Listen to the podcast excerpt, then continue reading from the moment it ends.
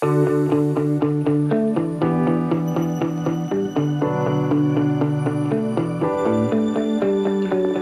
everyone. Welcome back to Normalize Not Being Normal. This episode, I have something a little bit different prepared for you guys. I'm not here to discuss anything psychology related or interview anyone. Instead, I wanted to create an auditory representation of the daily fluctuations and stress that we all experience. You'll first hear some sounds that usually have negative connotations or which may inspire worry or concern, and this then transitions into something which is hopefully a bit more calming and pleasant to listen to. Feel free to let me know how this soundscape makes you guys feel, whether you can relate to this short journey of emotions, and honestly, anything else it might remind you of. All right, I'm gonna let you guys have a listen. Without further ado, here is my short soundscape. I hope you guys enjoy.